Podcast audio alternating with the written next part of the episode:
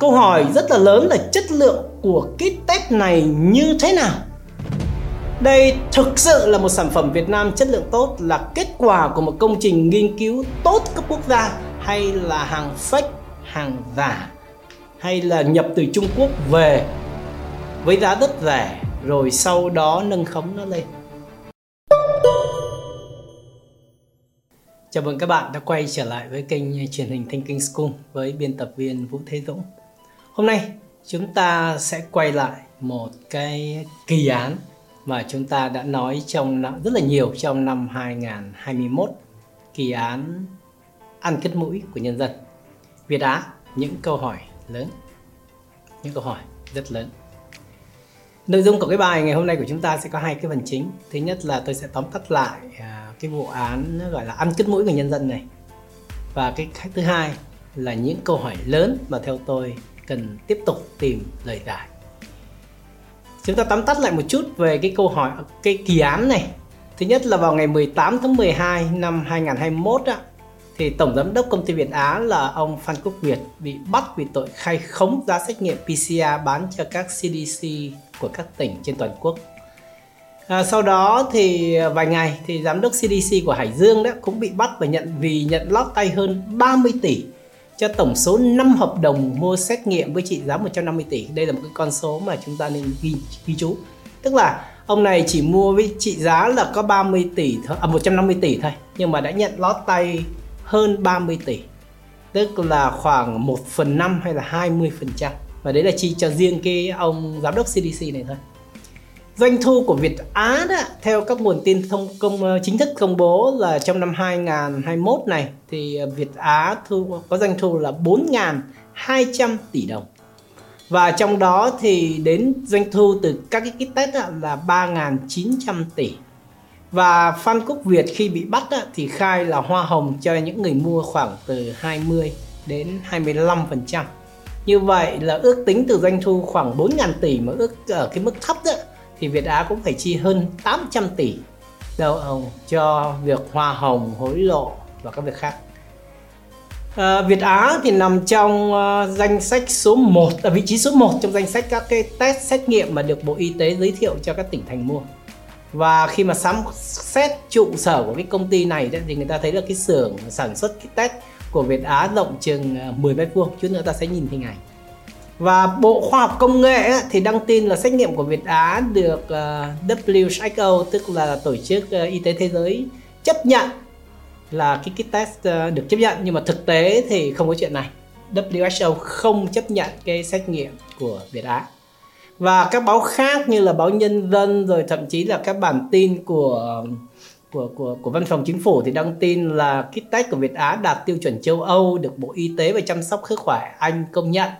Rồi Việt Á thì đã ký hợp đồng xuất khẩu kit test đi Anh, Ấn Độ, Mexico, Mỹ và hàng loạt các nước châu Âu khác. Đây là những cái thông tin nguồn từ Bộ Khoa học Công nghệ và các báo khác, rất là nhiều báo chính thống của Việt Nam đăng tin. Bây giờ ta cùng nhìn này. Xưởng sản xuất kit test Covid lớn nhất cả nước của Việt Á rộng chừng 10 m². Đây một cái xưởng rất là sơ sài mà chúng ta thấy được hình ảnh từ VTV. Đây là bản tin của Bộ Khoa học và Công nghệ thì cho biết rằng là kit test của Việt Á đã được Tổ chức Y tế Thế giới chấp nhận. Nhưng mà đây, báo Tuổi Trẻ sau đó thì đưa tin là WHO không phê duyệt bộ xét nghiệm của Việt Á. Rồi báo Nhân dân, bộ xét nghiệm COVID-19 của Việt Nam đạt tiêu chuẩn châu Âu. Đây là các thông tin.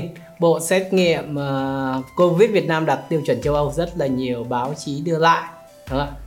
Rồi, và đây là thông tin rằng là sau khi được Bộ Y tế chăm sóc xã hội Anh cấp phép, bộ sản phẩm xét nghiệm Covid-19 của Việt Á đã được một đối tác đặt mua độc quyền để phân phối tại Anh, Ấn Độ, Mexico, Mỹ và một số quốc gia châu Âu, vân vân.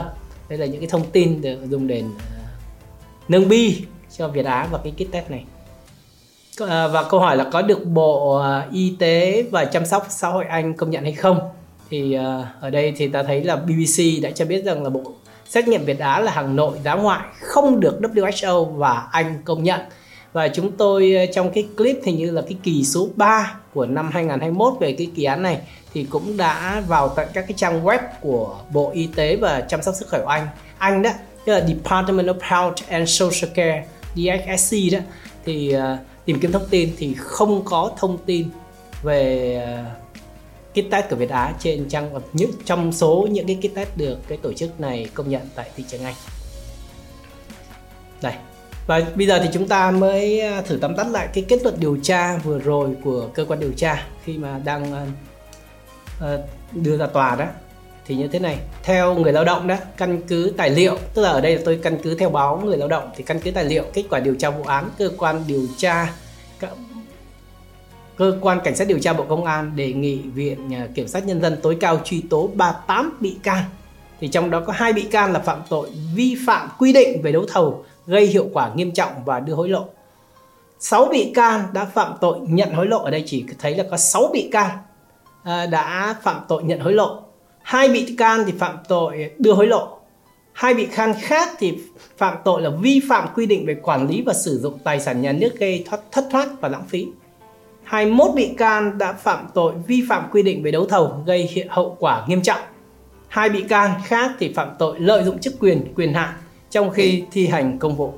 Ở đây tôi đọc lại cái chỗ này để chúng ta thấy rằng là các loại tội mà cơ quan cảnh sát điều tra Bộ Công an hiện đang đề nghị truy tố với 38 cái bị can trên đây. Và có thêm 2 bị can nữa là phạm tội lợi dụng ảnh hưởng đối với người có chức vụ và quyền hạn để trục lợi.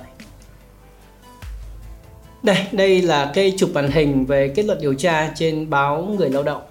Và chúng ta thấy rằng là đối với 6 cái bị can phạm tội nhận hối lộ đó, thì nếu ta cộng lại tổng số tiền nhận hối lộ hiện nay được điều tra đó thì khoảng là 3 triệu USD cộng với 31 tỷ Việt Nam đồng. Nếu mà tính tương đối 3 triệu USD là khoảng hơn 70 tỷ thì cộng lại ta có khoảng là khoảng hơn 100 tỷ. Hay là khi mà Phan Quốc Việt thì bị truy tố về đưa hối lộ làm tròn số là 106,6 tỷ đồng, thì hai con số này cũng xấp xỉ nhau, như vậy khoảng hơn 100 tỷ là tiền hối lộ. Trong khi chúng ta thấy rằng là ở cái khi mà Việt khai đó là Việt chi khoảng 20 đến 25% doanh thu cho hoa hồng, và hoa hồng thì có phải là hối lộ hay không? Hay hoa hồng thì được quyền nhận? Theo pháp luật Việt Nam thì hoa không thể nào có chuyện rằng là một cái doanh nghiệp mà lại đưa hoa hồng cho quan chức nhà nước mà lại coi nó không phải là tiền hối lộ.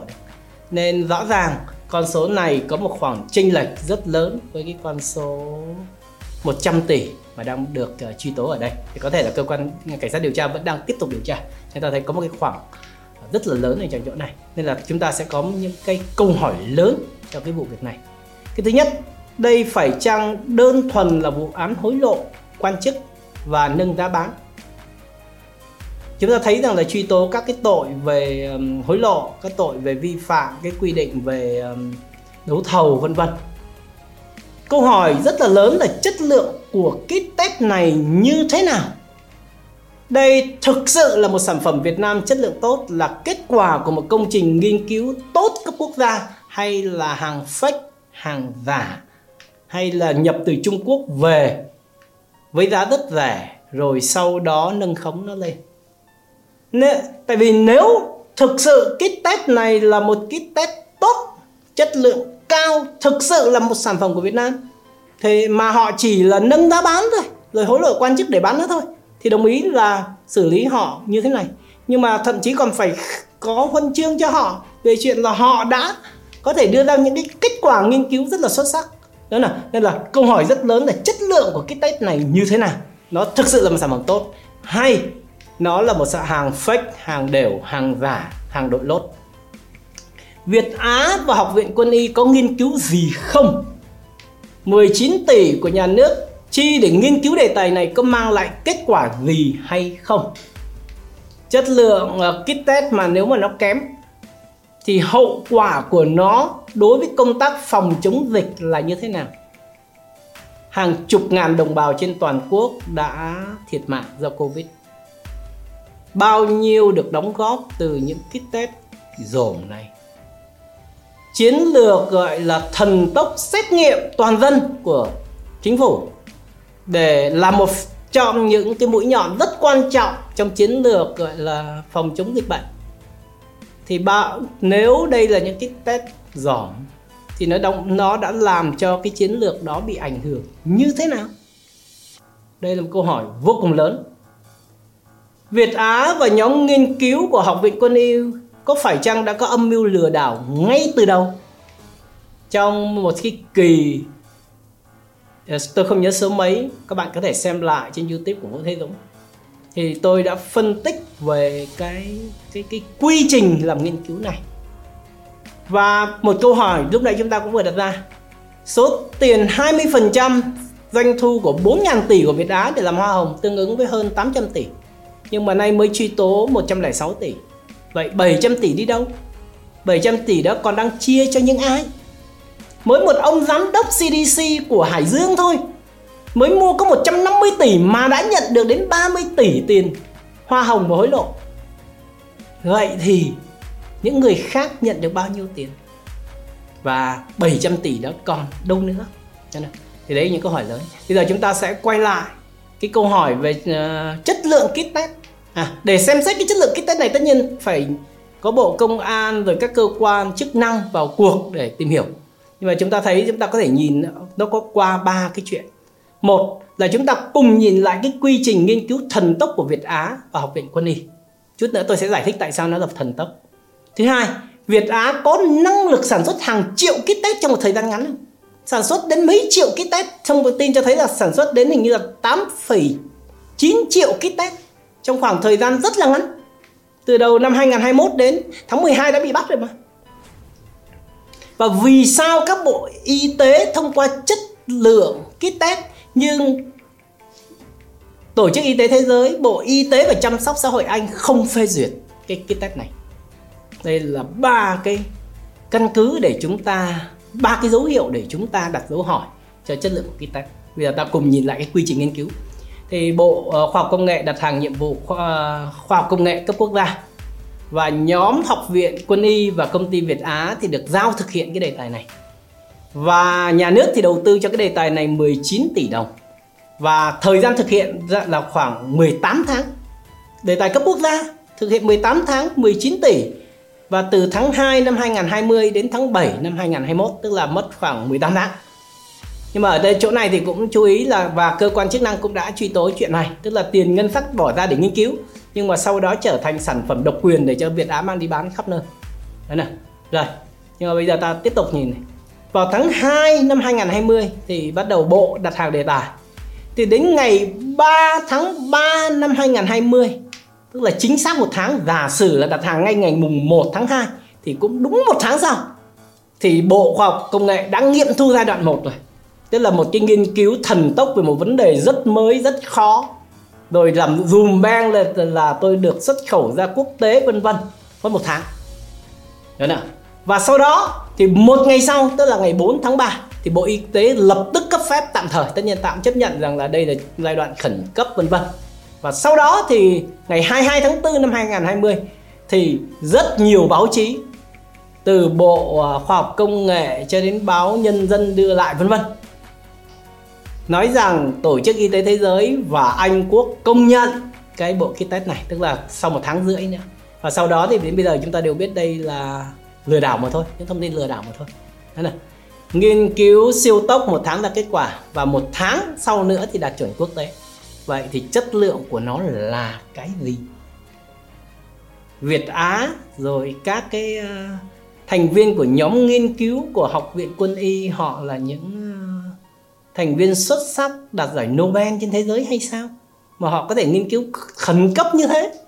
Và sau đó thì ngay lập tức là bán đến mấy triệu cái trên toàn quốc rất nhanh.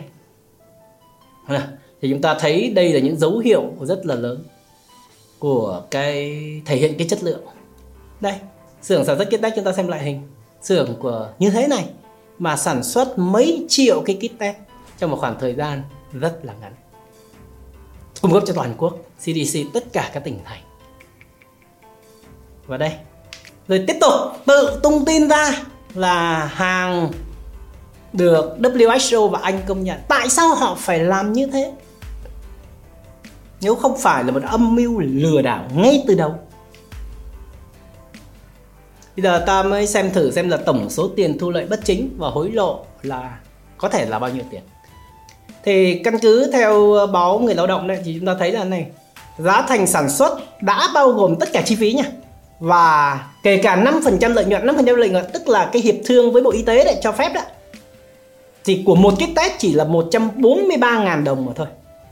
Và như vậy cái tổng chi phí cho 8,7 triệu kit test, họ trong cái giai đoạn này họ sản xuất 8,7 triệu kit test, đúng không? Thì chi phí nó khoảng 1.200 tỷ, nhưng mà giá bán một kit test là 470.000.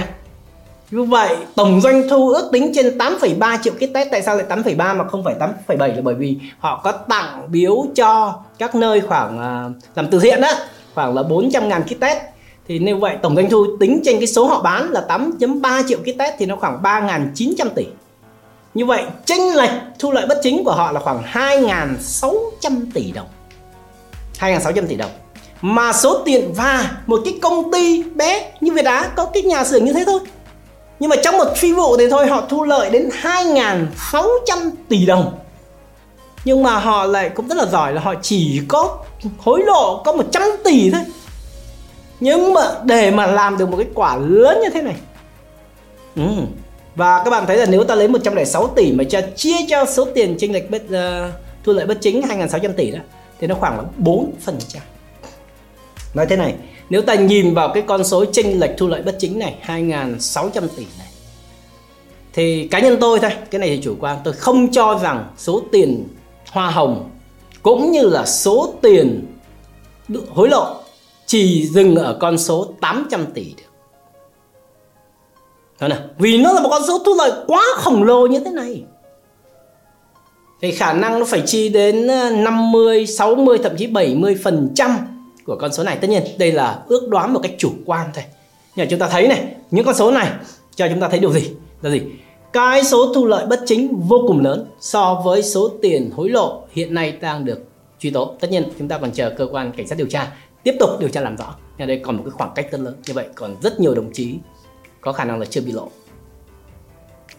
Đây, thổi giá kit test xét nghiệm. Đây là những cái thông tin mà chụp màn hình từ báo Người Lao Động.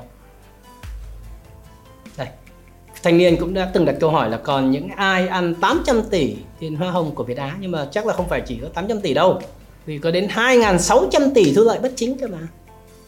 Họ đâu có ăn một mình nhiều như vậy đâu. Như vậy thì còn đó các câu hỏi: chất lượng kit test thực sự thế nào?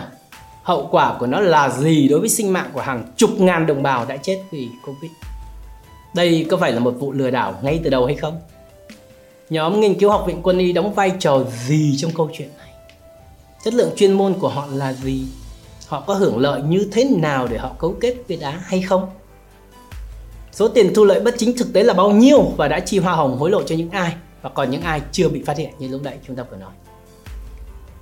Số tiền hoa hồng hối lộ được, ở đây có một cái chuyện cũng khá là, tôi cho, cá nhân tôi thì cho nó khá là tếu lâm chứ ngọt kép, là cái số tiền hoa hồng và hối lộ được các bị can nộp lại đó. Tức là họ nhận hối lộ 2 triệu đô mấy chục tỷ, họ mới nộp lại cho cơ quan nhà nước khi họ bị bắt. Thì cơ quan nhà nước hiện nay chúng ta đang gọi là tiền nộp khắc phục hậu quả. Câu chuyện này rất là kỳ lạ đây, và nó được coi như là một cơ sở để giảm án cho những người nhận hối lộ này. Thì đây là một cái câu chuyện khá kỳ lạ, khá nực cười, bởi vì đây là tiền thu lợi bất chính và sẽ bị cưỡng chế để tịch thu, chứ không thể nào lại nói là anh tình nguyện đóng góp lại thì tôi tính cho anh là tiền khắc phục hậu quả. Bây giờ nói ví dụ như thế này, họ không có nhận hối lộ mà họ làm lỗi, họ làm thất thoát thiệt hại của nhà nước 19 tỷ đồng tiền nghiên cứu, và gia đình họ đồng ý bỏ ra 19 tỷ để khắc phục cái này, thì cái đấy là tiền khắc phục. Tức là tự bỏ tiền túi, không có nhận được hối lộ đồng nào cả, đúng không ạ? Tiền hối lộ là đã thu lại hết rồi, bị cưỡng chế lấy lại hết rồi, thì nộp cái 19 tỷ vì là đã giao cho Việt Á và Học viện Quân y làm không đúng quy trình, thì lúc đấy mới gọi là tiền khắc phục hậu quả chứ.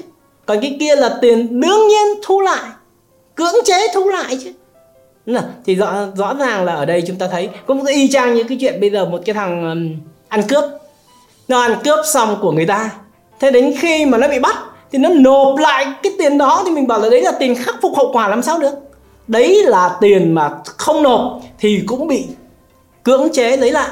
Đó là còn cái tiền sau đó khắc phục hậu quả là gì? Nếu nạn nhân bị thương vong, bị gì đó thì gia đình tên ăn cướp bỏ tiền ra để bồi thường cho nạn nhân, thì nó gọi là tiền khắc phục hậu quả. Nên là từ vựng tôi nghĩ là trong trường hợp này dùng chưa chính xác. Còn những cái câu chuyện nực cười khác, ví dụ như là nhận trả lại quà, tức là ý là doanh nghiệp đến, Phan Quốc Việt đến đưa tiền cho ông Chu Ngọc Anh, Bộ trưởng Bộ Khoa học Công nghệ, rồi ông để quên trong văn phòng của ông 200.000 đô đó, rồi sau đó thì ông trả lại vì ông không biết. Thì chúng ta thấy rằng cái ranh giới rất là mong manh giữa khái niệm quà tặng và hối lộ. Nhưng mà chuyện này thì tôi cũng đã nói trong một cái clip trước đó này, clip trả lại quà, các bạn có thể xem thêm lại chỗ này. Và cuối cùng, tất nhiên là chúng ta tin tưởng và tiếp tục chờ các kết quả điều tra từ cơ quan chức năng.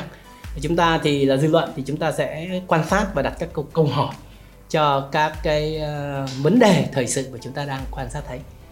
Xin cảm ơn các bạn đã lắng nghe. Và đây là những cái tài liệu tham khảo từ các nguồn chính thống mà tôi sử dụng cho clip này. Xin cảm ơn các bạn.